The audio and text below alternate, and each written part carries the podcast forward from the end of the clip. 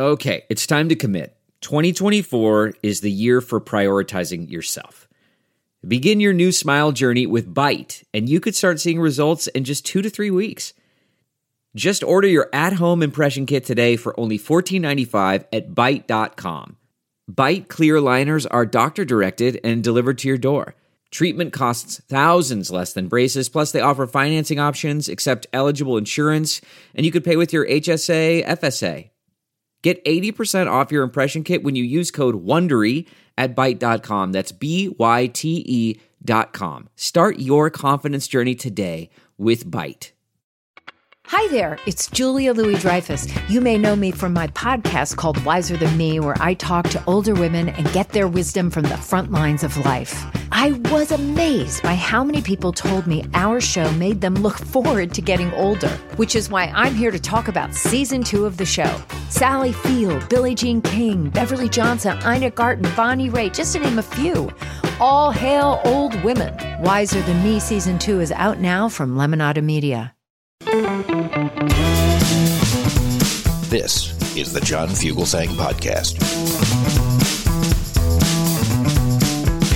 This is Sirius X M Progress. I'm John Fugelsang. A lot of stuff to get through today. Major bloodletting among our Republican friends. My God, we have so much we have to get a handle on. We got a really good one tonight. We got a packed one tonight. Congresswoman Bonnie Coleman will be here for the first time. Uh, I've wanted to get her on the show for a while. She's the first African-American female senator, congresswoman, sorry, from the state of New Jersey, Bonnie Watson Coleman. And she has some thoughts on asylum seeking and on Republican cruelty and Republican performative cruelty. The great Jessica Mason Pieklo will be joining us later on from Rewire News Group to talk about, among other things, the fact that under Joe Biden, apparently there really is now going to be over-the-counter birth control pills. This just happened, and it barely made any noise. I thought the over, I thought the over-the-counter hearing aids would make noise. No, nothing. Also about the Texas hearing coming up on mifepristone, because if you're a person in this country, and Donald Trump's evil has forced you to learn how to pronounce mifepristone. I, I, I had to learn how to say all those COVID drugs. He was making a mistake. Is her mic on? Is her mic up? Oh. There we go. I hear you. Oh, you can hear me now? I can hear okay, you now. good. I'm yeah, hi. Introduce you in a second. Hi. you, you know, like hydroxychloroquine. It took me like months. To Ivermectin, like Donald Trump's evil has forced me to expand my vocabulary. I should thank him for that. Right now, I'm very pleased to welcome someone who has joined us many times on this show. Uh, when we were in the daytime, she joined us all the time. She used to sit in and guest sidekick all the while. Uh, someone who was here, I believe, I think you were here for the first live show we did when they moved us here to What yes, the Fuck O'Clock? Yes, and, and I was on the last show, too. I you was, were on the last show in I the daytime. I was squid pro quo. It was Halloween. I remember that. And I came in dressed as squid pro quo. You had a squid costume. I'm ridiculous, but yes. And then a couple days later, we started here at What the Hell O'Clock, and our opening show guests were uh, Pete Townshend of The Who, and uh, Charlie Pierce of Esquire, and Natalia Reagan, anthropologist, primatologist, actor, writer, one-time dancing McNugget for a T V commercial. A lot of you lot might know her from her work as an all-star host for Neil deGrasse Tyson's Star Talk. She often joins the show to enlighten us with installments of shit you can't say. But right now, Natalia just happens to be just happens to be in New York. I was just business. walking down, you know, Avenue of Americas, and I was like, "Hey, man, isn't that the Sirius X M building?" I did a show with you. In. I did a show with you like two weeks ago. I know. You, I just I won't leave. That's I, great. I, I'm, I'm I'm staying. How is your uh, time in New York City, man? It's been amazing. For the first time, I, I've this is the third time I've been back since I've moved, and this is a time where I actually feel like I live here again because I've been here for two weeks, and I just, time. I've kind of sort of seeped back into my old routine, and and I'm loving it. And it's, you know, the weather's finally good, and I'm doing tons of comedy, and the comedy scene out here is vibrant and alive yes. again. It's oh, wonderful. Yes. Oh, I'm glad. I'm yeah. glad. It's good to see you. And you have a, do you have an announcement? You have a gig? I do. I've got I got gigs plural. I'm coming back uh, on June ninth to do uh, it's Science one oh one at Caveat. Uh, it'll be on gay animals, gaynimals. Uh, no way. It's going to be their biggest gay show ever. Over Ron DeSantis will hate it. Species, I've heard. Over fifteen hundred yeah. species. So, John, over fifteen hundred species have been documented engaging in homosexual behavior, yet only one species only one has hangups about it has been uh, documented engaging in, in homophobic behavior, and ironically, they're in the genus Homo. So explain me that. Uh, yeah, so I'll be talking about Gainimals, and I have a show back in L A this coming Friday. So if you're around in L A, come find me. And I have a book coming out. Crazy stuff. A, a, a book too? Well, I'm, it's a chapter in a book about gay animals. Yeah, I know. I'm a, Ron DeSantis would hate me right now, but it's uh, the new Nerd Night book. It, you can find it on Amazon. Come find me on Twitter, and you can you can buy it. And I'll be podcasting for uh, Scientific American. Also talking about gay animals. It's a theme in my life, John. I can't wait. Yeah. When will the new podcast be launching? Oh, well, I'm going to head back to L A, and I plan on recording it in the next week or so, and hopefully nice. It'll be out in the next month. I'm All very right. excited. I'm so thrilled. Maybe yeah. I'll, I'll, I'll see you when you get back, or I'll see you in L A before then. Yeah, come come join me. Listen, I'm glad you're here. You've been here. You've been here you. for a lot of our shows. Yeah. You you've been here with me and Frank many times in the oh, Frank God. Times. Yes. You've been here with a lot of celebrities. We've dragged a lot of famous people on the Jane show. Jane Goodall. That's right.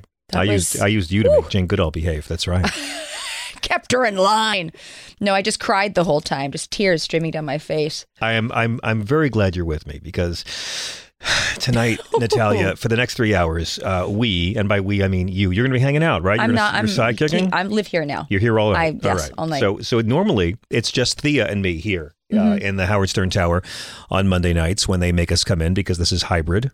So we, we come in on Monday and we get scared because it's haunted. There's no one here.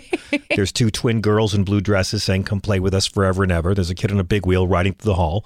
It, it's perfect. It's is empty. There, I mean, and the bloodletting is perfect. You've been here at night bloodletting in the before times. Oh, yes. There, there was always like rappers and their girlfriends here. There's always a bit of a scene I, going on here at night. Yes, it felt like days. a bit of a nightclub, and I loved it. Yeah. Post-COVID, no, it's not like that. Post-COVID, no. It's like the first scene of a horror film, and we're trapped in the corporate office space, and we can't get out, and we only can hide in cubicles. Yeah, I got smacked by a tumbleweed as I walked through that's the halls. Exactly right. That's exactly right. That's how bad it is. Uh, we're going to have a lot of fun tonight, though. We have a really, really great show piled up. Uh, Chris Hausfeld is our executive producer. He is fearlessly Woo. running this thing out of South Carolina. The great Thea Harper. Four nights a week she gets to do it, not having to look at me tonight. Please, when you call, be compassionate. Thea has to look at me through glass the entire time. That's not right for any person, especially, you know, a millennial with hope in her life and a future. I'm not taking calls. That's Chris. Oh, okay, I'm great. The boards. Okay, well, that's and never mind then. Tonight Thea's not taking calls, so I'm going to say for one night you're allowed to be as sexually lascivious with the call with the call screener as you want. When you call in. And you males know who I'm talking about. You can go ahead and a- ask Chris what he's wearing. Ask ask Chris. T- tell Chris how nice his smile is. Go ahead. He fills out those jeans real yeah, t- good. Tell tell Chris about how you wish you could meet him sometime when you came to New York. Whatever creepy things you miscreants tell Thea. I want to find you in a back alley, She's protected Chris. Tonight. And listen, tonight's a special night. Uh, tonight's F-bomb is going to be a, a, a very special intervention for our friends in the Republican Party. Tonight, the deplorable Samaritan. Now, here's the deal, folks. The Republican Party, I'm worried about them. As Tina Turner might say, they need another hero.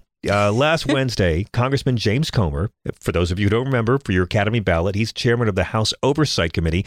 He held this frothing press conference where he promised to expose all, all the Biden family business dealings. We've had months of scrutiny. And they said it was going to be judgment day for Joe Biden. And finally, the hammer's going to come down and, and, and the skies will part and Hunter Biden will be laid with his guilt before everyone. Well, ultimately, it was nothing. It was nothing. The whole press conference was Comer throwing around vague, unsubstantiated claims, having no proof of anything, him saying the words influence peddling, but but nothing. No criminal activity by Joe Biden or Hunter Biden or anybody. And now it's gotten better because now and again, right-wing morons, this is how they string you along, right? They fill you thinking that there's going to be this big investigation. We got two of those today. They were just suckering you the entire time. Now, turns out, in this massive, very serious investigation into the Biden crime family, their top witness has up and disappeared without a trace, or at least that's what James Comer said grovelingly to Maria Bartiromo Sunday on Fox News. I give you uh, Exhibit One, uh, Fox's Sunday Morning Futures. Here's James Comer offering up what appears to be a partial excuse. We, we had an informant and we lost him. Here he is. He's saying he misplaced his whistleblowers, but still, in spite of that and my lack of evidence, the Bidens are just like the Corleone family. Where is that informant today? Where are ah. these whistleblowers? Well, unfortunately, uh, we can't track down the informant. Uh, we're hopeful that the informant is still there. The whistleblower knows the informant. The whistleblower is very credible. And all we're asking the F B I with respect to the Form ten twenty-three is, what did you do to investigate this allegation? and they send us back a very patronizing letter basically saying, just trust us and don't worry about it. I mean, this is a pattern of behavior by the F B I that would suggest there's been a cover-up for many years with respect to the Biden influence peddling. Did you just say that the whistleblower or the informant is now missing? Oh, you morons. Oh, go well, ahead. we we're hopeful that we can find the informant. Now, remember, these informants oh, are, judgment are kind day. of in the, the spy day. business. So uh, they don't make a habit of uh, being seen a lot or, or being high profile or anything like that. Come on, Maria, uh, you know better than ask me hard questions. With respect to what the informant has alleged, and it's very serious. It alleges it's very serious. Uh, that Joe Biden, when he was vice president, was involved in a quid pro quo with a foreign country uh, in exchange for, for foreign aid. Okay, this you hearing about this? We, we can kill it there. You, we, we, saying Joe Biden, Yikes. when he wasn't president, was getting money from a foreign government, mm. sort of like Donald Trump yep. for the last forty years. Now, morons, I want you to lean in closely and try not to drool on your Sirius X M radio. I'm talking, of course, to the Breitbart listeners who occasionally listen to our show, or the Patriot listeners. Oh, they ha- hate listen. Oh, they hate listen. Oh, God. And so okay. It makes sense. I get it. Look, you know, if you're a Trump supporter, listening to Sirius X M Progress until you become so outraged at the morality and intellect that your heart rate goes up. That counts as cardio for these people. So morons, I know, kink shame. They, they've been yeah. they've been trying to drag you along for a long time. Also, they, they were going to take down Obama because, you know, mm. the whole probe of Trump's ties to Russia. Remember, Donald Trump said that was a complete witch hunt and we're going to investigate the investigation. And they've been doing that. They've been doing it for four years. They've been doing it twice as long as Robert Mueller was actually investigating Trump's ties to Russia. They've been investigating Robert Mueller's investigation of Trump's ties to Russia. And Merrick Garland came in. He said, go ahead, keep on doing what you're doing. Because, again, if Merrick Garland said this is some stone bullshit, I'm mm-hmm. cutting it off. Right-wing white men would have cried victim, which is their favorite thing to do. But now the report from special counsel John Durham has finally come out today. And I know you've waited years for this, MAGA land, and it accuses the F B I of having a double standard for aggressively probing ties between Russia and Trump's twenty sixteen presidential campaign, while really, you know, not not digging deep enough into similar claims about foreigners trying to influence Hillary Clinton six years ago. And that's it. That's Four it. years, seven wow. million dollars, three hundred six page report criticizing the F B I's handling of the Trump-Russia probe as deeply flawed. Now, let me take you back. Yeah. Wait, wait, wait, wait. Remember back in the old days, Natalia, when yes. Trump was president, and he, he said, John Durham is going to reveal the crime of the century. He said, Bill, Bill Barr has picked John Durham, the crime of the century. What have they had in four years? They had two people who were charged with the F B I, who were found not guilty by their juries, mm-hmm. but it's crime of the century. Million dollars, many years investigating Trump and Russia. He found some Republican crimes. One guy got probation. But the bottom line is, at the, at the end of the day is the report is this. I got nothing but her emails. That's the report. That's what you got, morons. He proved nothing wow. anywhere in court. He proved nothing in court, okay? Shocking. And now remember, a couple years ago, he had the draft interim report. Bill Barr was pushing him to release a report before twenty twenty because Bill Barr, who's so corrupt, Bill Barr's covered up more shit than cat litter. Mm. Uh, Bill Barr made him release it early, and Durham's deputy, Nora Danahy at the time, denounced the draft for taking disputed information at face value. And she sent colleagues a memo saying how this was fraudulent, and she resigned. And then a couple months ago in January, the New York Times published this devastating portrait of John Durham's four-year probe into the origins of the F B I investigation, this right-wing media obsession. The Times found, I quote from January, the Durham inquiry became roiled by internal dissent and ethical disputes as it went unsuccessfully down one path after another and all came up on empty-handed. So ultimately, this guy Durham charged three people with federal crimes. None of them were famous names. A former F B I lawyer did plead guilty to falsifying an email. And he got probation. That's it. That's it. That's what you got. Seven million dollars. Four years. A former Dear Hillary Lord. Clinton campaign lawyer and a Russian national were separately charged with lying to the F B I. Both found not guilty by juries. No one's going to jail. It's almost like they just, you know, it's all- a really sick obsession that they're never going to it, it, scratch that itch. It's worse than a sick obsession. It's a sick distraction. Yes. That's yeah. all it ever was. Again, look over here. They folks. spent six and a half million to get a low level F B I lawyer fired. He got four hundred Jesus. hours of community service. There you go, MAGA. That's your victory. Mm-hmm. Got one conviction, uh, uh, one for three. That's good in baseball. Again, they found no illegality. Dear Lord. No malfeasance, no ethical violations, nothing. So the only reason for this entire thing was to obstruct and interfere with the Mueller process. David Rothkopf tweeted earlier today, the Russia probe was essential. The Russia probe should have been undertaken. Trump obstructed it. Mueller blinked. Barr put his thumb on the scale, and the true corruption behind Trump-Russia ties was never accurately revealed. Mueller and Hillary Clinton and the F B I have been exonerated today, MAGA. No charges. Durham did get paid taxpayer money for doing nothing, and that was always the plan. It's almost like this was an elaborate misdirect yep. from Donald Trump's ten documented obstructions of justice that are revealed in part two of the Mueller report. And, you know, they can fold this thing because, like Benghazi, they're not using it anymore. Yeah. They haven't needed it. They need a hero. They really do. And it's, the thing is that this day. is not going to even change any of their perspectives at all. The it's, Durham report's this, a bust. Yeah. And, and James Comer's investigation is a bust. But at least they have former mayor of New York, Rudolph Julie Andrews. Oh, now, God. Last week we talked about how E. Jean Carroll, our friend, was able to take yes. Trump to court because of the hard work for years of activists who gave us the New York Adult Survivors Act. We talked about this a lot. It allows you to go way beyond the previous statute of limitations. It Which is wonderful. Expires this year. It's great, right? Yeah, I mean, absolutely. Well, you know what happened today. You heard about it yeah, on the train, right? Yeah, yeah, yeah, yeah. I saw that. Former was, employee oof. of Rudy Giuliani, friend of the show. Not really, uh, no. uh, is suing him for ten million dollars under the New York Adult Survivors Act for rape, sexual harassment. It's stomach churning. The yeah. lawsuit's insane. She alleges unlawful abuses of power, wide-ranging sexual assault and harassment, wage theft, uh. and other misconduct, like he steals someone's Netflix password. It's a seventy-page complaint. It was filed in January, but now the complaint today is a lot more detail.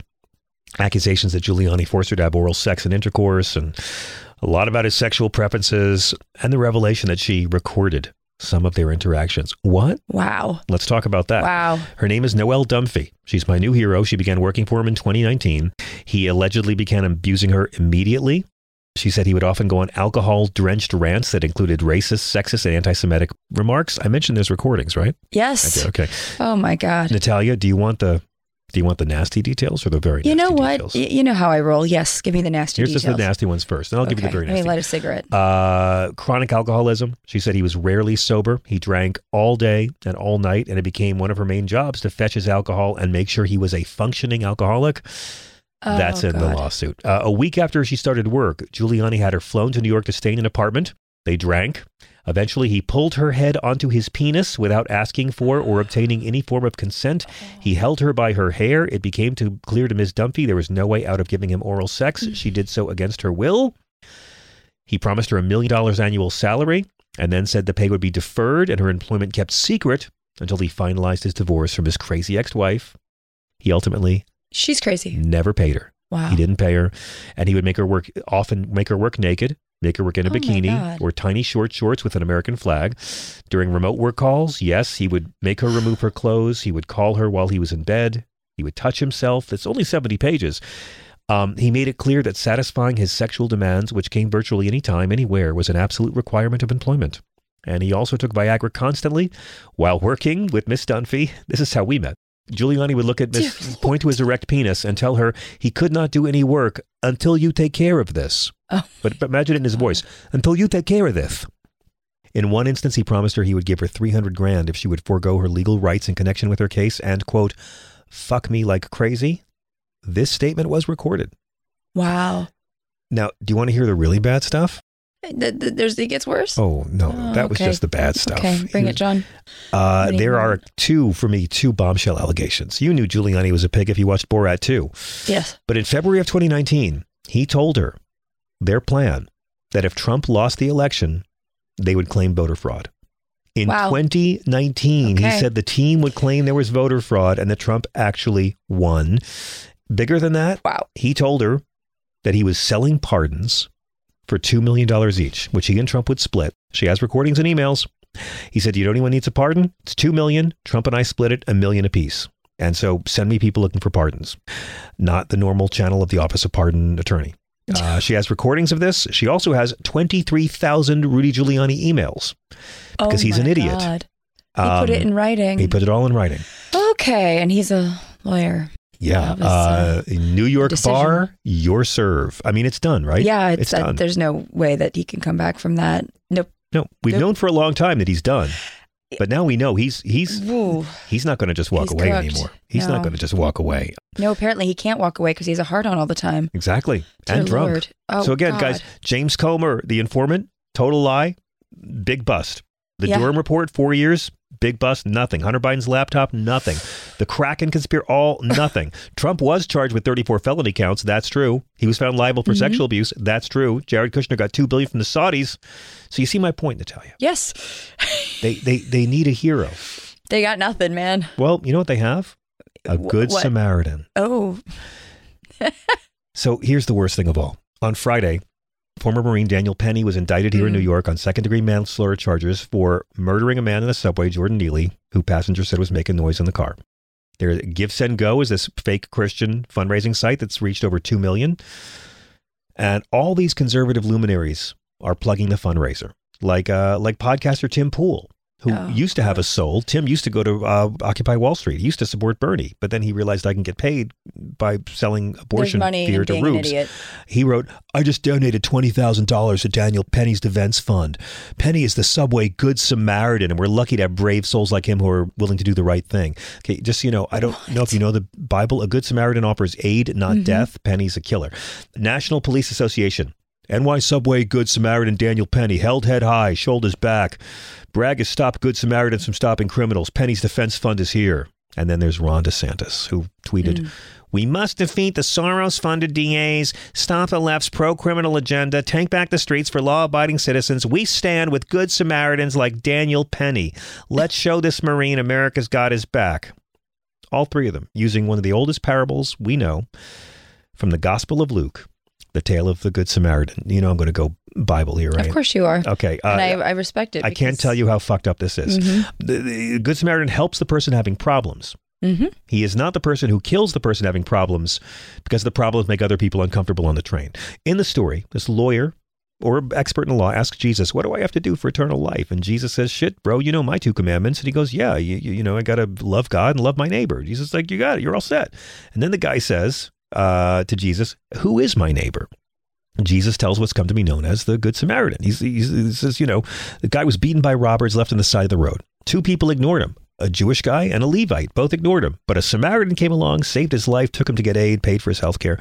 Jesus is like, who who who who was the one? Who who was the good neighbor? And the guy says, the one who showed mercy. Jesus says, "Go and do likewise." Jesus never says, "Try to kill that motherfucker." Just says, "Go and help the person who's struggling." Man beaten, left to die on the side of the road. Jewish priest and a Levite passing by. Now, you, you think that one of those guys would have done it. But here, here's why it's a brilliant story, because the Samaritans were hated by the Hebrews. In the previous chapter, Luke nine, a Samaritan village refuses to give food and shelter for Jesus. And the apostles say, "Hey, can we rain down fire from heaven?" And Jesus is like, "No, fuck you. We're going to move on." A little later, they ask this, who's, who's my neighbor story? And he tells this whole story. You know, he could have said, you know, the good, the good fisherman, the good tax collector, the good undertaker. But he shows Samaritan for a reason, because that's who the Jews were supposed to hate. And that's why it's brilliant. He, he could have made the Jew the hero. Yep. Would have made sense. He didn't do that. He took someone that you're supposed to, dis- he took a despised foreign minority and said that is who the good neighbor is, not the one who looks like you. So if Daniel Penny was a good Samaritan, he would have offered Whew. Jordan Neely uh, food and drink, would have yeah. offered him medical care, not crushed his windpipe. Samaritans were the lowest of society. And even a low status person would step up and help his oppressor. Yeah.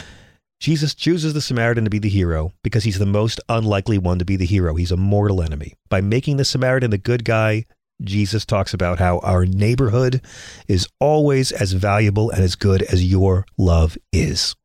And it's love of the less fortunate, not love of the people who are being inconvenienced because the less fortunate's making noise because he's going through a fit.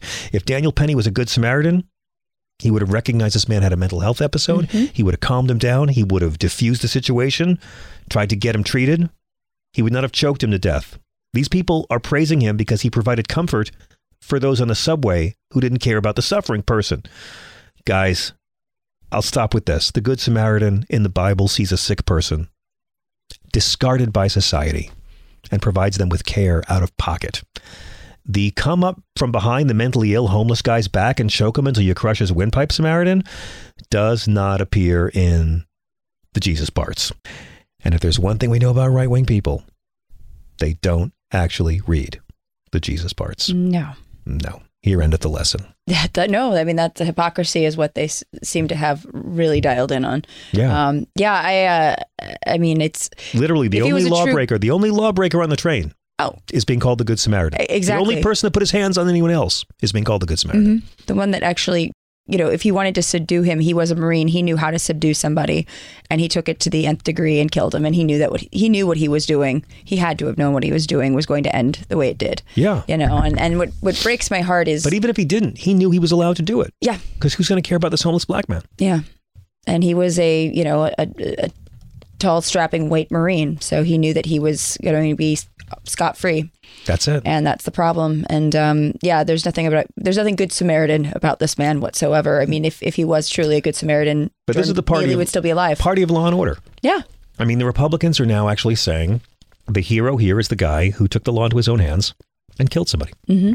Yeah. It's I'm not surprised. Well, I, I do a, a bit about, I mean, even uh, homosexuality and, you know, uh, Christian conservatives that say, you know, homosexuality, it's just not natural. Yeah. You know, it's an abomination in the face of the Lord. And it's nope, actually, uh, it's definitely not that. Uh, in fact, I, I like to use their own logic to break it down, because if you look at the Bible, and I went to parochial school my whole life, uh, one thing they drive home is that God created every last one of us mm-hmm. in his image. And so if this same God created, you know, Lance oh, yeah. Bass, Bert and Ernie, Wanda Sykes, the entire cast of Queer Eye, and Lindsey Graham, mm-hmm. then guess what?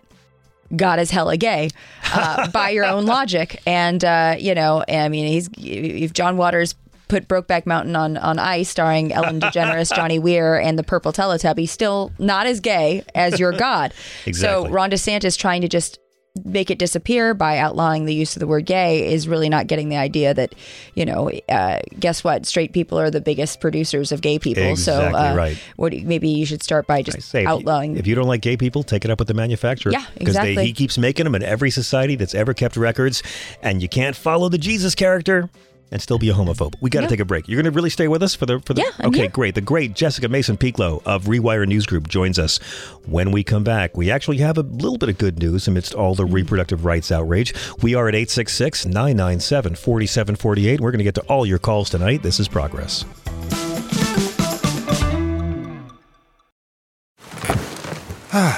The comfort of your favorite seat is now your comfy car selling command center, thanks to Carvana. It doesn't get any better than this. Your favorite seat's the best spot in the house. Make it even better by entering your license plate or V I N and getting a real offer in minutes. There really is no place like home. And speaking of home, Carvana will pick up your car from yours after you finalize your offer. Visit Carvana dot com or download the app and sell your car from your comfy place. Delve into the shadows of the mind with Sleeping Dogs, a gripping murder mystery starring Academy Award winner Russell Crowe. Now available on digital. Crowe portrays an ex-homicide detective unraveling a brutal murder he can't recall. Uncovering secrets from his past, he learns a chilling truth. It's best to let sleeping dogs lie. Visit sleeping dogs movie dot com slash Wondery to watch Sleeping Dogs, now on digital. That's sleeping dogs movie dot com slash Wondery. Hey everybody, it's Michael Steele, host of the Michael Steele Podcast. Each week, I discuss key political and cultural issues joined by America's leading activists, experts, and academics for conversations that transcend political boundaries. And that's the point. I want you to join me as we work through real solutions, have honest conversations, just keeping it real and having a little fun on the side. So listen to the Michael Steele Podcast on Spotify, Apple Podcasts, Spreaker, or wherever you get your podcasts on. Because you know I love it when you do.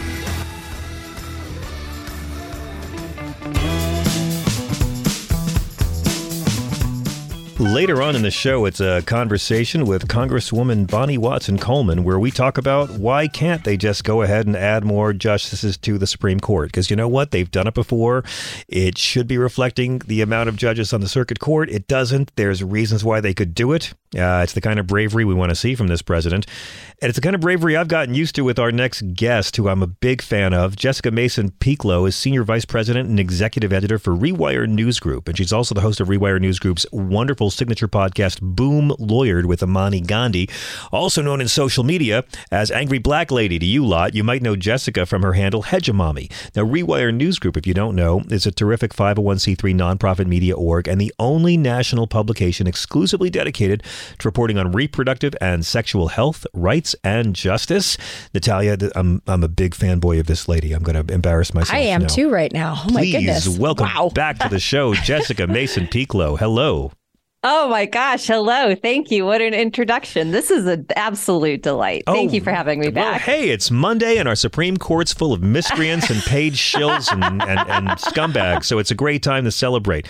I, I just don't even know what to do anymore, Jessica. This this particular Supreme Court, it's like I, I kind of feel like if we find twenty more devastatingly corrupt things they've done, maybe we'll get a committee to investigate maybe doing something. But otherwise, it just seems like the greatest hits keep piling up between Thomas and Gorsuch and Thomas and Roberts and Thomas. It, it, it's it's just getting to be ridiculous. Again, these are the people who took rights away from women. And, and of the six people that did it, five of them perjured themselves. And those five also were all appointed by presidents who lost the popular vote. This, this mm-hmm. court's losing all its legitimacy. It really is. And I mean, you know, the scandal upon scandal upon scandal is bad enough, but then to have the response from Democrats be the equivalent of a strongly worded letter right? is very disappointing. Oh, I'm so tired of it. These, I, I mean, God bless the Democrats, but it's like, oh, if things get much worse, we might have to appoint a committee to discuss appointing a task force to discuss possible solutions down the road. It's just kicking the cans and kicking the cans. And, and I mean, people are paying attention to these stories. Clarence Thomas's corruption mm-hmm. is demonstrable. Mm-hmm.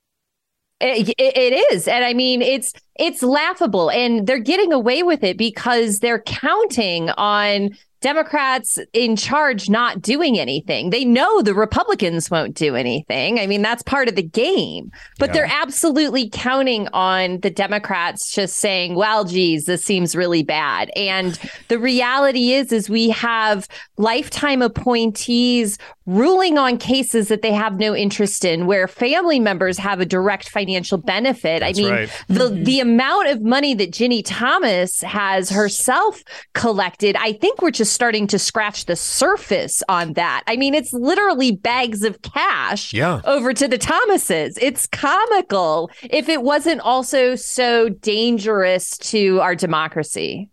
And I mean, w- w- how is there any kind of recourse? I think the one theme, and we've discussed this before, that we've gotten from this entire brouhaha is that the American Supreme Court has no accountability at mm-hmm. all. No, I mean, percent. Chris Van Hollen's trying to get cut a deal where, you know, the, the the Appropriations Committee will fund the Supreme Court if they agree to take on an ethics rule, and the Republicans won't even allow a vote on that. It's just right. there's rigged, and then there's this. And I mean, even even with a president like Trump, when you can't get him out of office, there's still at least a system to get him out of office. There's no system other than impeachment, which would never happen with this Congress and the needs for a, a, a two-thirds majority.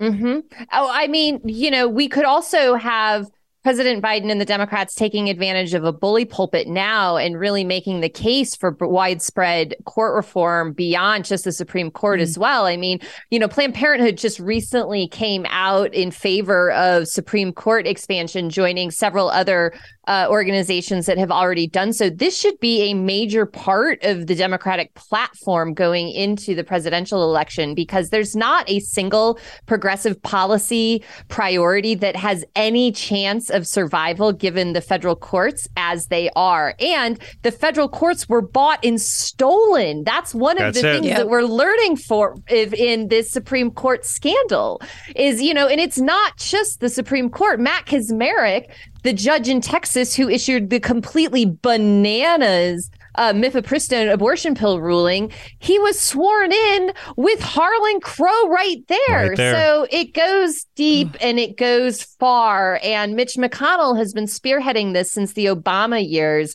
And it's time that Democrats wise up and understand this power game. Mm-hmm. Well, it, I mean, it kind of seems like they're starting to, because we got some really good news on reproductive rights this week, and predictably, mm-hmm. it, it, it made no attention at all. Donald Trump bragging about taking reproductive rights away on C N N got a lot more press mm-hmm. than the F D A committee hearings. I mean, we're about to, we're, we're on the verge, Jessica, it seems, of actually having over-the-counter birth control pills in this country. Right.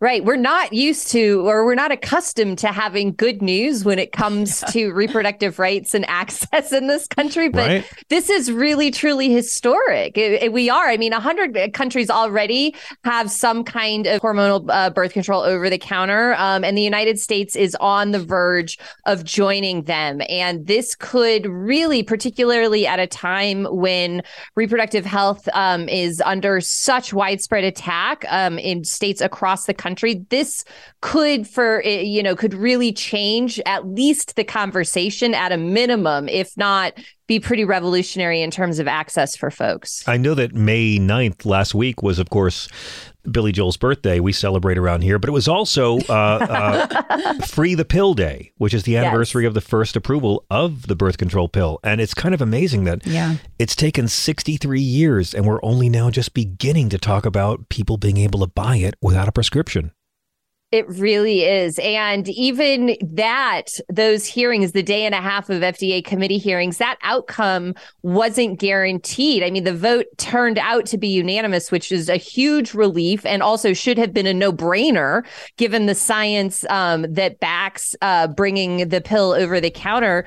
But given the nonsense and the politicization around reproductive health care and the agency, the F D A in particular, by conservatives, nobody really knew what was going to happen. There were a lot of questions about whether or not the attacks on abortion pills were going to overshadow the way that the F D A committee conducted its hearings. And by all accounts, it was a bunch of grown-ups doing their jobs. And what a breath of fresh air that was. Dear Lord, how unexpected. That's really.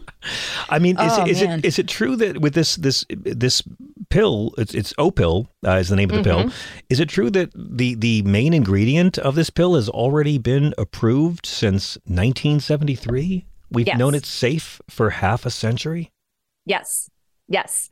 Um, do not accuse the Food and Drug Administration of moving quickly on anything ever. Yeah, truly. But it but the science has been there. Um, the United States really has been slow to adopt these standards compared to countries overseas. And right. This is yeah. just a really, a really nice breath of fresh air and a small step in the right direction, given the widespread, truly humanitarian crisis that we have in this country right now as a result of the Supreme Court overturning Roe versus Wade last summer. Yeah, I, I was going to just say real quickly, I, I worked in Panama. I studied spider monkeys there like mm. one does. And, uh, I, you know, uh, but I remember my O B G Y N, I was about to leave and he was like, let me get you, let me prescribe you some birth control. I said, no, no, no, no, no. I, I don't need it. I, you know, I have a boyfriend. I don't, we're, I'm not going to see him. And he goes, no, no, no, let me, let me get you this. And I, I didn't fill it. And I was like, damn it. Because when I got there, the boyfriend and I broke up. I ended up dating someone else. And I was like, oh, crap. And I went to a pharmacy and over the counter, easy peasy, uh-huh. no big deal. Wow. Catholic country, you know, mm-hmm. readily available. Granted, it was Yaz and it made me a little bit bonkers, but still, uh, you know, just goes to show you, you two thousand ten, easy over the counter in a Catholic country. I mean, Jessica, eighty-two percent of, of women in the U S have used the birth control pill at some point. Mm-hmm. And, and we know that the American College of Obstetricians and Gynecologists and the American Academy of Family Physicians all support over the counter hormonal contraceptives. Mm-hmm. Why, why, why has it taken half a century? Is it just money? Uh, um, I mean, some of it's money. I, I do think some of it is the fact that we do. I mean, we are a puritanical country. Yeah. Women's be Truly. thinking too much. Women's yeah. women's be thinking too much, it seems. If they don't I, have I mean, babies, they can get jobs. That's it. Exactly. And even, you know, even in the hearings, as well run as they were, we heard some of these concerns. And I mean, this is not necessarily new. Uh, you know, the concerns will sound very familiar because it's like, w- what's to stop the teenagers from getting their hands on the pills and using them irresponsibly? Oh, I mean, yeah. a lot the, of a, how do you, lot you, of how do you use yeah, birth control pills irresponsibly? They're not Tide Pods, right? What's to stop right? these kids from making us premature grandparents? It's I'm horrible. I'm going to boof some uh, over-the-counter birth controls. I mean, truly, but but just that level of, um, you know, pearl clutching. And again, that sense of uh, really just, you know, I mean, uh, it's a puritan, it's a it's a puritanical yeah. concern around sexuality generally. Like this, this country is still very backwards when it about the way that it approaches sex and um, its byproducts. Well, I think I think I think you're being a little generous because it's very backwards about about what it considers to be backwards. We just watched on yeah. C N N last week, President grabbing by the pussy, getting uh, laughs, getting mm-hmm. laughs over rape, getting mm-hmm. like like mm-hmm. they thought, how will he handle being found liable in this sexual abuse case? And he handles it by making an audience of supporters laugh at the woman he abused. It just seems like every time it starts to get a little better, we're reminded that it's it's this bad. And it's not about Puritanism. In many cases, it's about being a thug who pretends to be a Puritan. Yeah, you won't get much argument from me there because truly what a low point that was. And the campaign is just kicking off. So I anticipate it'll probably get lower. But, you know, the The C N N town hall was abysmal, and I think, you know, really contrasting that with the with the F D A hearings and knowing that later this week there's the Fifth Circuit arguments on those abortion pill lawsuits, that we are mm-hmm. still really in a moment of reckoning in this country after the Dobbs decision. Let's talk about that, because this week, as you pointed out, we're going to know a bit more about the Texas hearing. Yeah. On mifepristone. Yeah. Now, again, we talked about how there are many levels of fuckery here. This was a, a, a right to life activist, not a judge. The former host of Celebrity Apprentice got to become president, even though most Americans voted against him. And he made this guy a judge. And then a group went judge shopping all over Texas to find someone who would criminalize this drug that has been legal for fifty years. They found this jackass in Amarillo, and they're really trying to do it. They're trying to take away women's right to medication abortion in all fifty states after telling us they just wanted it to go back to the state level. We've talked about how ridiculous this case is, but Jessica, as you know, being in the wrong doesn't matter anymore in this country. It matters who has the power. Are you yeah. worried that they may actually have some success with this?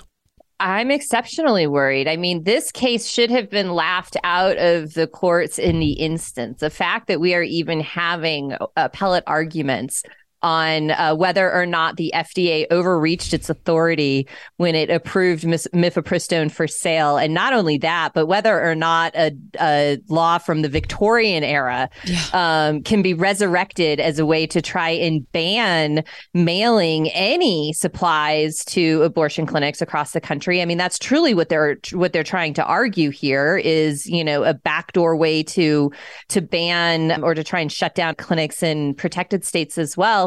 We should not be here, but we are.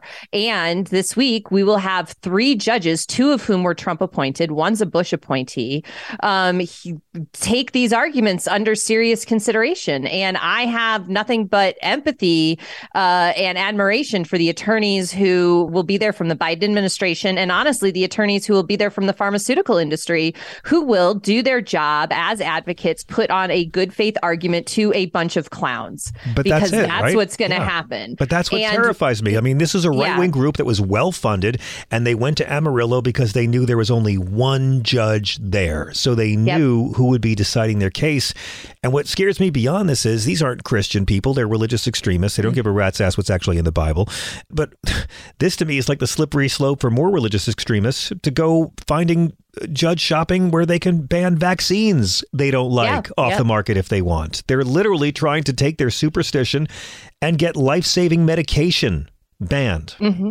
Absolutely. And and we should put a, a human face on the they. I mean, one of the most important figures behind this lawsuit is Erin Hawley, Josh Hawley's wife. Yep. Uh, Thank you. She was intricately involved with the Dobbs uh, case as well, bringing the the lawsuit that eventually got Roe versus Wade overturned. So as much as there are folks who still want to sort of laugh these uh, tactics and these lawsuits out and say, oh, this is just, you know, this is too extreme, or this won't ever happen. I just would remind folks that that's what we were we were hearing when the court took up the Dobbs case as well. And now we are with Roe versus Wade overturned, with Planned Parenthood versus Casey overturned, and with a potential Supreme Court case again on abortion next term, should this case go the way that folks think it will. So let me ask you about that last thing there. What are you yeah. looking at in, with the Supreme Court in terms of what's coming up on their docket? What's giving you the most concern? Oh, man. I mean, democracy. like, oh, truly, okay. we, we, you know, we have Moore versus Harper, which is, you know, the independent state legislature theory. And there's an open question whether or not the Supreme Court is actually going to decide it. But that is a, a decision that really has uh, far reaching implications in terms of the way that states manage elections. And we know that conservatives are champing at the bit to further and completely rig the elections that they can. Democrats never legitimately win elections as far as conservatives are concerned, and they're going to yeah. make sure that the rules reflect that where they can. And Moore versus Harper is one of the cases at the Supreme Court that would help them go a long way toward towards that. Then there's the bundle of cases that cha- that's challenging race-based affirmative action uh, policies in this country, because truly we're at a moment where the attacks on public education are so widespread and such an an important part of the conservative agenda yeah. to maintain power. And these attacks, these cases at the Supreme Court are part of it. Um, and we don't get that folded in as much as well. Then there's a case out of Colorado, and I love where I live, but man, um, we bring some, my state has some doozies that comes up to the Supreme Court, called three oh three Creatives. And this is a case that could potentially grant business owners a license to discriminate against L G B T Q couples based on a religious objection to same-sex marriage, which we just all know is garbage, right? Okay. That's just, you know, they're they're dressed up uh, homophobia and, and um, bigotry. But this case is wild because it's a woman who is a wedding website designer, and she doesn't actually design websites for gay and lesbian same-sex couples, uh, but she might one day in the future. And so that's the basis of her legal complaint. Oh my God. Jessica, what is the best way for our listeners to follow you and keep up with your heroic work at Rewire News Group? Oh, well, you can find me on Twitter as long as that place is still around uh. over at, at Hegemony. Um, I also write the uh, the uh, Rewire News Group uh, newsletter called The Fallout, so you can subscribe mm. to that. And then you were kind enough to mention um, the podcast that I, I do with my lovely co-host, uh, Monty Gandy. That's Boom Lawyered, and that's wherever you find your podcasts. Thank you so much, Jessica. It's always a great pleasure to have you. you. Awesome. And uh, please keep coming back, because uh, it's going to be a very crazy, very crazy summer. Mm. Oh, you. you're stuck with me. All I right, good. I love it. We got to take a quick break. When we come back, Reagan, you sticking around with yes. me? Okay. When we come back, your calls at eight six six, nine nine seven, four seven four eight and me thanking you for being so patient on hold all that time. We'll be right back. CarMax is putting peace of mind back in car shopping by putting you in the driver's seat to find a ride that's right for you. Because at CarMax, we believe you shouldn't just settle for a car. You should love your car. That's why every car we sell is CarMax certified quality, so you can be sure with upfront pricing that's the same for every customer. So don't settle. Find love at first drive and start shopping now at CarMax dot com. CarMax, the way car buying should be. Okay, picture this. It's Friday afternoon when a thought hits you. I can spend another weekend doing the same old whatever, or I can hop into my all-new Hyundai Santa Fe and hit the road. With available H-Track all-wheel drive and three-row seating, my whole family can head deep into the wild. Conquer the weekend in the all-new Hyundai Santa Fe. Visit Hyundai U S A dot com or call five six two, three one four, four six zero three for more details. Hyundai, there's joy in every journey.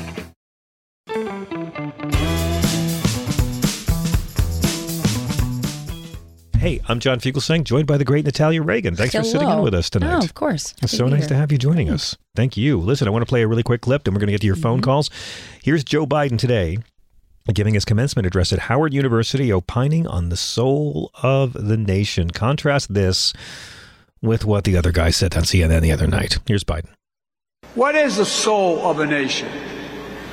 Well, I believe the soul is the breath, the life, the essence of who we are.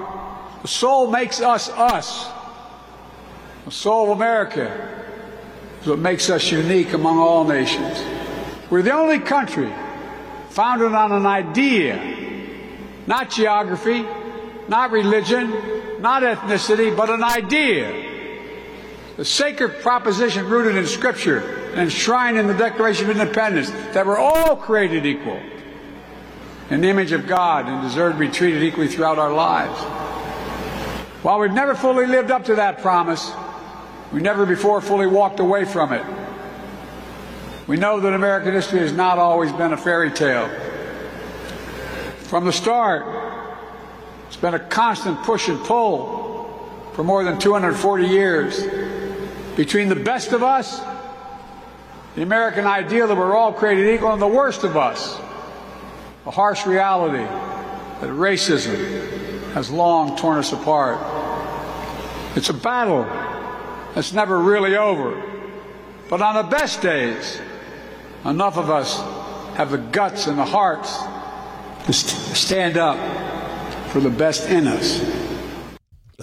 Oh, meanwhile on Fox, wow. We can't find our whistleblower. Oh, God. Not a good day for Republicans. You know what? I'll take Joe Biden on his worst day. Mm-hmm. He wasn't my first choice, not my second choice, not my third choice. But like, Natalia, my life is defending Joe Biden so much now. And I'm very comfortable doing it because it's really easy to do. Yeah, they make it very easy. Yeah. Yeah. Cake, well, I almost said cakewalk, but then I realized, no, I can't say cakewalk because I did that and shit you can't say. That's right. Why see? Can't we say cakewalk? Oh, because, because it comes it, back from the minstrel shows. Yeah. Yeah, I mean, see, mm-hmm. I'm learning. See, I and I am too. Uh, Bill in New Jersey has a question about a shit Hi, you Bill. Can't say word. Bill, oh, fun. Uh, we're, we're not doing shit you can't say tonight, but you're allowed I to ask know. A question about the segment. Yes. Welcome. Okay, then I don't have to talk about it. Go oh. ahead. What's your question? Uh, no. no, I was going to say the word wasp. Mm. I've always been sort of bothered by that one. Because the Protestants were in the majority here and everything, so it was okay to call them that. But I don't know what else to say, and I don't know if that's offensive. Wasp. Uh, I mean, it's I. I don't think it's as.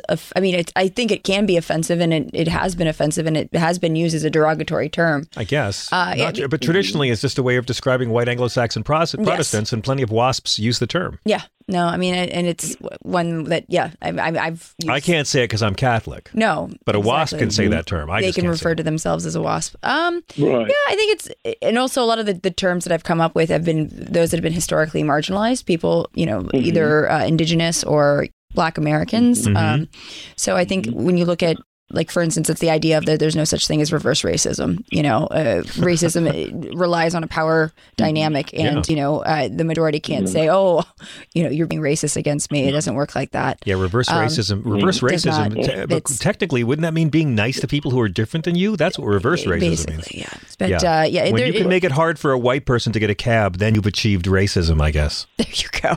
Yeah. Uh, yeah. Uh, but no, I mean, it's an interesting question. I'll I'll, I'll dive deeper when uh, well, I'm okay. back in L A. Also, yes, I've always been offended because it was a high school thing to talk about a platonic relationship. I think unless you're a scientist or in the military, you people usually talk like people to people with emotions and stuff. Does that make sense? No. What's the problem with the term platonic relationship? Because people don't speak in platonic ways. They don't talk like they're computers. Every word has an inflection. Everything. We're, has, we're, but we're talking about Plato, who spoke about, you know, the virtues of, of well, non-sexual an, yeah. friendship. Yeah, he's an asshole, though. But, uh, but uh, why? Why? Because he played with little boys? Come on. Now today is a toy. Little boys play with Plato. And, and Plato played with little yeah, boys. Well, I have an answer for everything. Circle. Yeah. But all right. Anyway, I think it's uh, right to make fun of Ted Cruz because he has Peroni's brain. Peroni's what? Brain? Peroni's brain. He's like bent. Yeah. Yes, you can do that. Right. I, you know, I think, he, I mean, that and his great ability to run anytime that there's, uh, you know, mm-hmm. shit hits okay. the fan, well, he runs off thing. to Mexico. Exactly. One last thing. Do you think that it's right to use cadavers to show what a, one of those assault rifles will uh, do to a body? You just spent all day thinking these hypotheticals, waiting for someone to pick up the phone at Sirius X M, don't you? Is that a hypothetical, yeah. or is it worth considering? I think it's actually true. I think they should. I think yeah. we should see. I think, you know what? I would donate my own cadaver yep. and let someone blow right. it apart with an A R fifteen. Right. Because that's probably the best well, screen credit I would ever get. That would go viral. This it would be beat C S I, that's for sure. Seriously. My friend just saw that, by the way. My C S I? Yeah, he saw your, your dead, dead body. Very yeah. dead mm-hmm. yeah. Would it be better, though, that's to sexy. Shoot a fetus in the bottle? What? What that looks like? Excuse me, hey? What? Bill. To to use an assault weapon to shoot a fetus in a bottle. I think you should do that, and you should film it and let the cops know where well, to find maybe. you. Okay. Thank you, Bill. There we go. eight six six, nine nine seven, four seven four eight. C J in Texas, tell me everything about Daniel Penny's GoFundMe and, and purge my mind oh my of other God. imagery. Uh, yeah. It's, it's Bill to me. I'm just, wow, that guy. Wow. Right. I, yeah. yeah, that's okay. Let's yes. let's let's lighten it up now by talking about subway strangling, shall we? Well, I got a question. What are two Daniels, a Kyle, and a George have in common? What? They all shot people that are black. Yeah.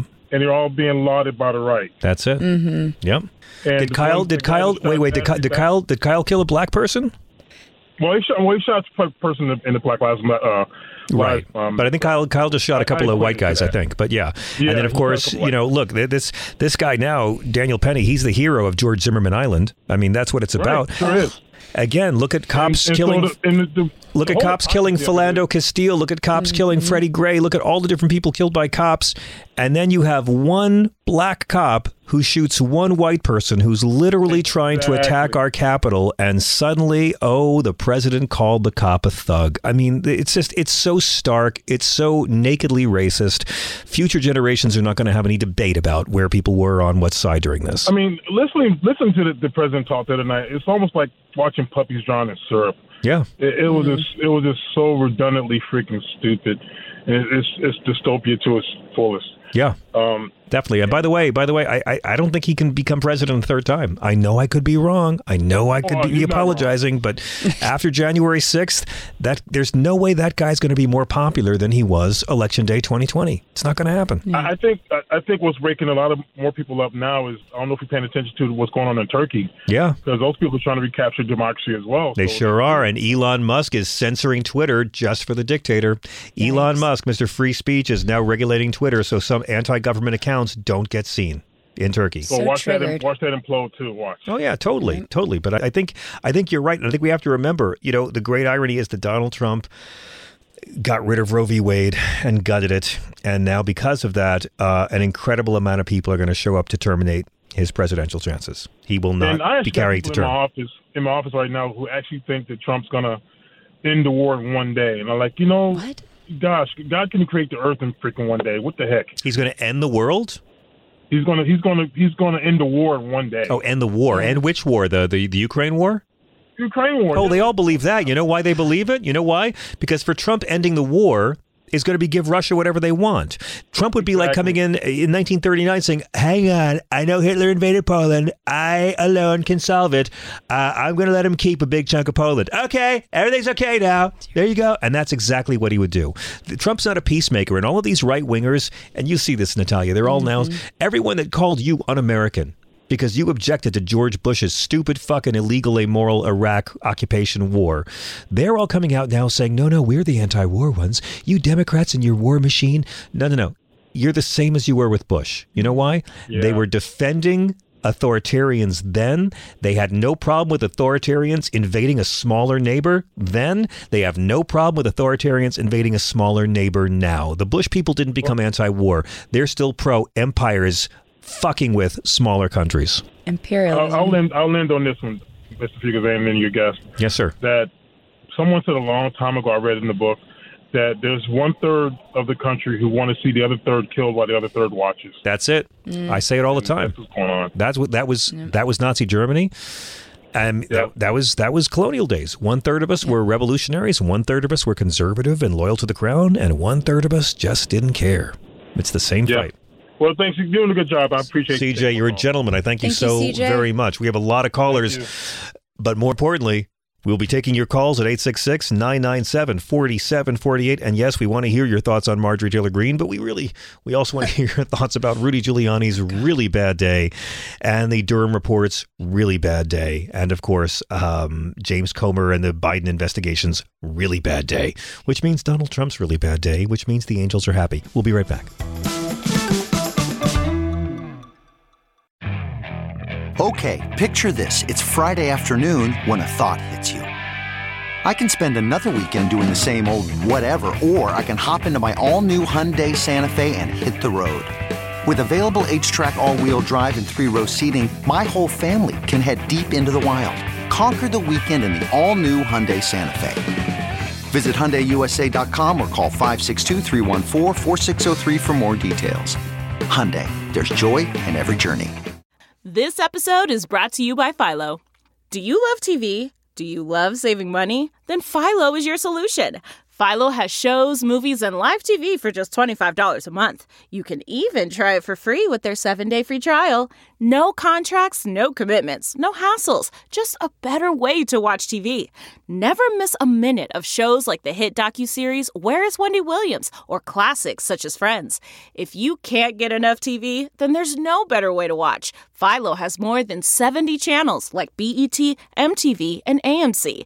And the best part? You can try it yourself with their seven-day free trial. Sign up today at philo.tv slash poppods. That's P-H-I-L-O dot TV slash P-O-P-P-O-D-S to get fifty percent off your first month.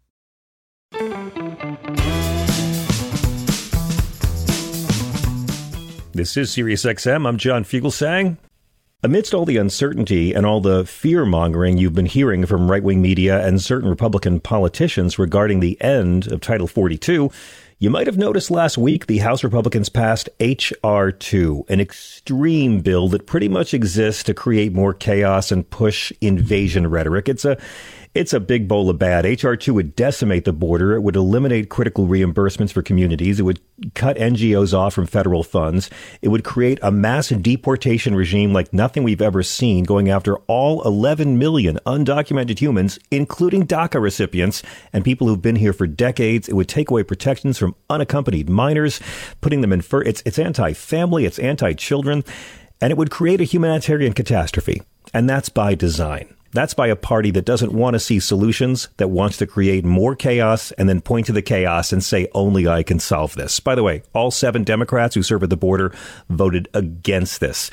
Now, Congresswoman Bonnie Watson Coleman has been a hero in this fight. She was elected as New Jersey's first African-American Congresswoman in twenty fourteen. She's earned top ratings from environmental groups like uh, and Planned Parenthood and the A C L U and the Working Families Party. She has joined uh, together with um, a group of activists that are traveling, trying to raise awareness about this kind of xenophobia. And she put out a great statement last week saying most Americans agree the U S is at its best when it comes to the aid of those fleeing violence, persecution, and environmental degradation. It is a part of our shared identity as a nation of immigrants. I will not back down until we uphold our values of welcoming people, providing them with dignity, and showing them compassion. It is a great pleasure to welcome the pride of New Jersey, Congresswoman Bonnie Watson Coleman, to Sirius X M. Hello. Hey, thank you. Hi. Thank Hi. you for having me, and thank you for covering this issue. Thank you. I think what you're doing is profoundly moral and it's profoundly honest. Um, as you point out in your statement, the Biden White House inherited a very broken immigration system that was made much worse by Donald Trump's inhumane border policy. How do you feel, Congresswoman, seeing now that we may be on the verge of cutting access to asylum? It hurts me to my heart what's happening. First of all, I, I agree with you. This is not about something that makes sense. It's about a messaging bill. And I, I don't understand why Republicans think it's a good idea to present themselves as so mean and evil towards other people. I just don't get that. It eludes me. And I hope that people are seeing uh, the things that they're doing in this space and in other spaces where it's not about solving problems. It's not about dignity and humanity. It is about seeing how harsh they can be, how hard they can be, whether it's reproductive rights or voting rights or um, immigration uh, rights. We all know that not only did Biden inherit um, a broken immigration system, but this system has been broken even even before Donald Trump. Amen. He made it worse. He made it worse mm-hmm. because he wanted to see how low and how harsh he could be in this issue to show people how how strong he is, um, how immoral he is. But this system has been broken a long time. And I think what offends me from the very beginning is that the people who were taking these positions mm-hmm. were not the natives indigenous to America. At some point in time, they left an oppressive situation in their home and they came to this place That's right. for a better way of life, for prosperity and opportunity and liberty. The people who are coming across these borders, who are traversing the most dangerous terrain, carrying their children, sometimes of losing a member of their family in doing this, are the same type of people that these pilgrims were.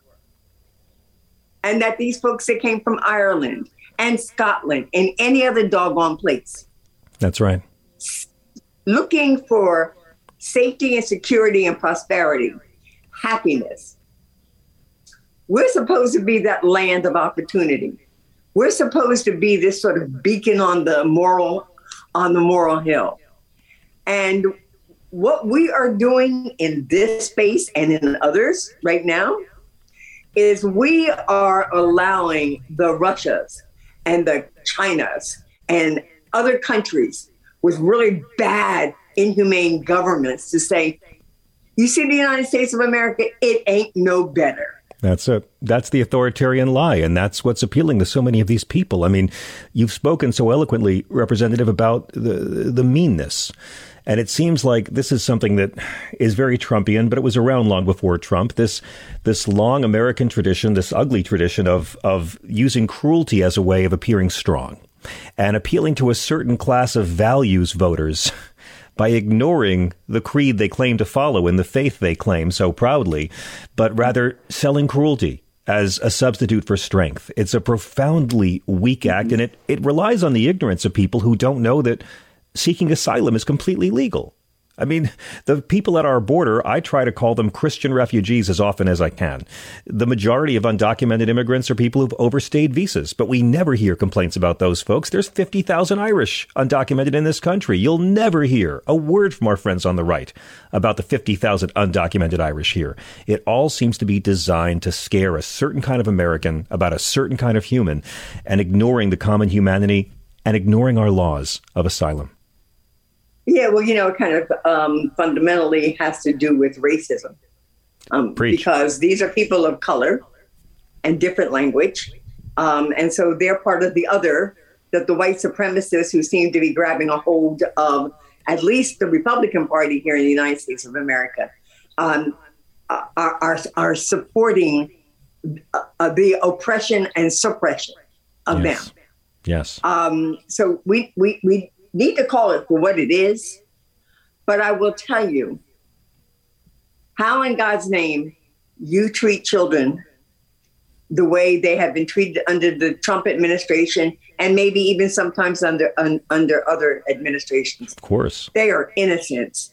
And if we can't get together as elected officials and propose a humane, verifiable, certifiable, Um, and efficient immigration policies that will ensure the people who are fleeing devastating conditions in their countries or uh, harmful conditions or, or, or cartels or whatever.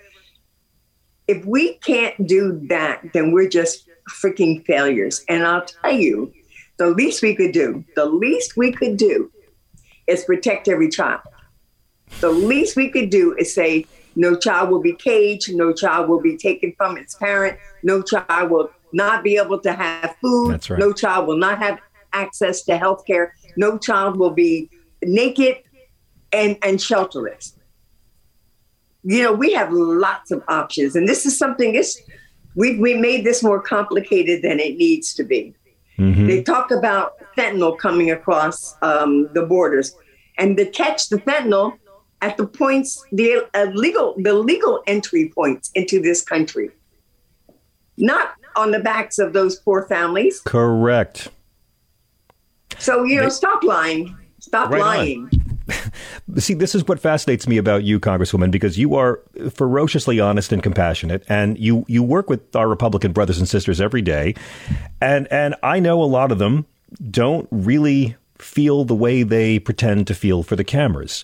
You get to witness from the front row how the Kevin McCarthys are controlled by the Marjorie Taylor Greens. Is that what it's come to, that now the the alleged leadership of this once great party is held hostage to its most reactionary white nationalist fringe? Because that's sure how it looks on the news. Yeah, well, that's what it looks like to us, too. I mean, you know, the Marjorie Taylor Greens, the Donald Trump, uh, the DeSantis trying to out Trump Trump, um, the Lauren Boeberts, the, the Getzes, the I think everybody is trying to see just how much power can I grab by going down as far as I can into that rabbit hole of, of disdain and, and, and, and disregard and disrespect. Let me see what I can do to make you a little bit more miserable. That's it. That's it.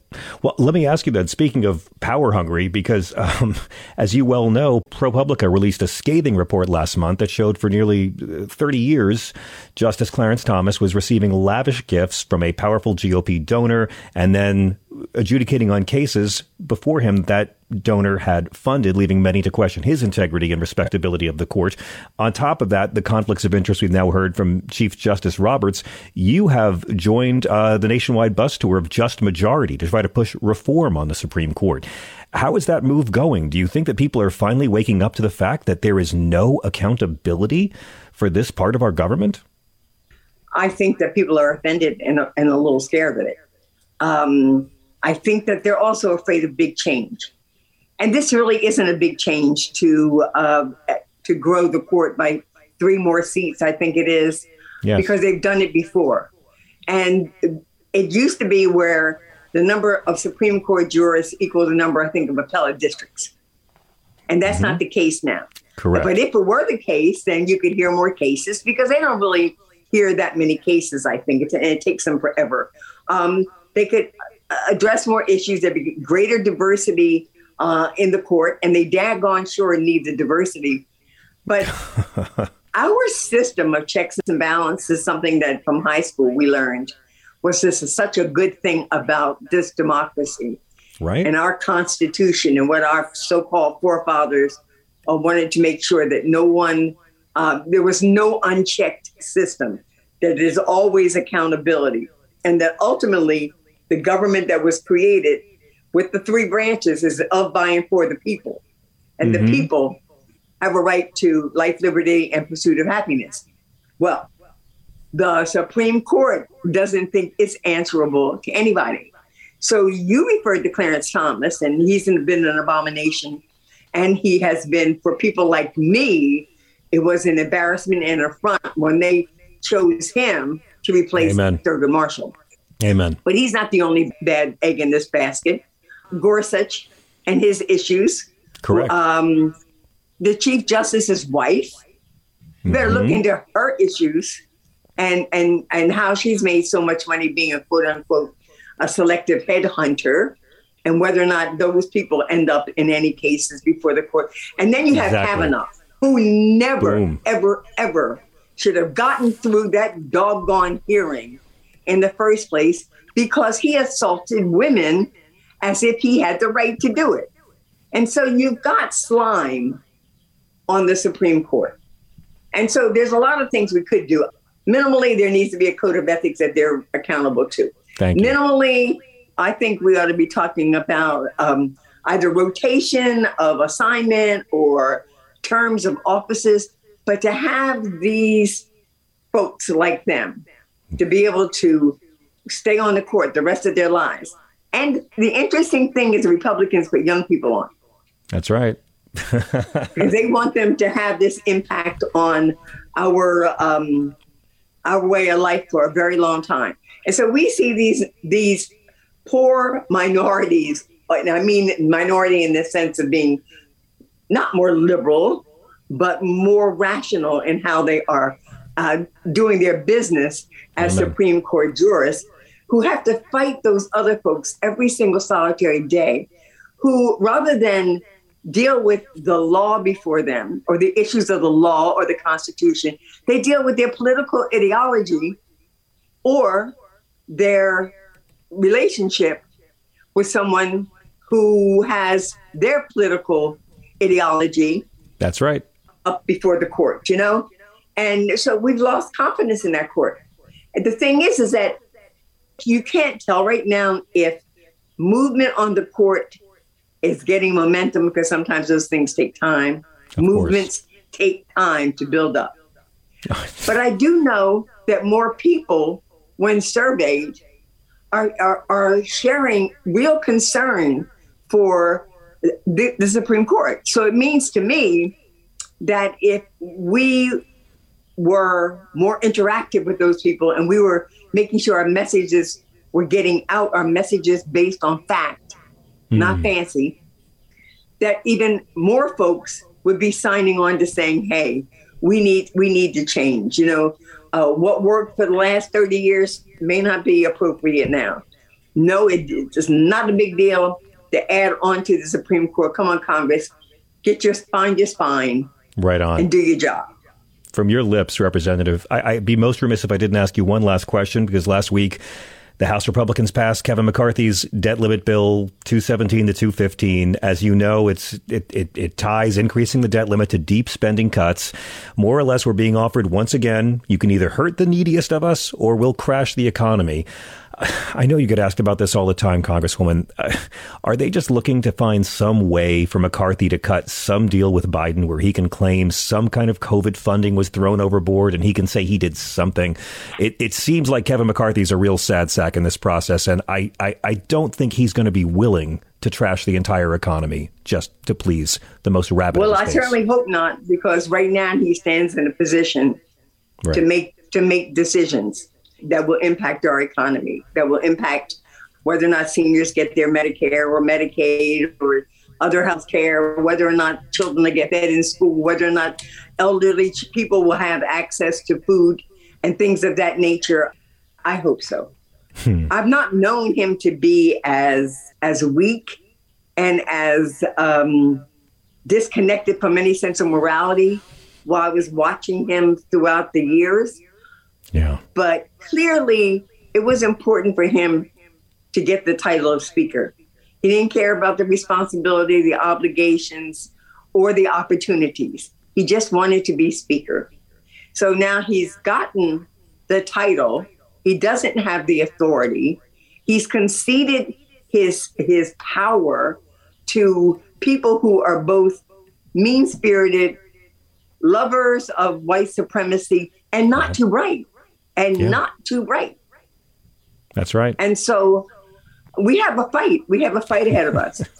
But Democrats are, we're going to keep fighting. Listen, Joe Biden is not to be played with, and they ought to know that.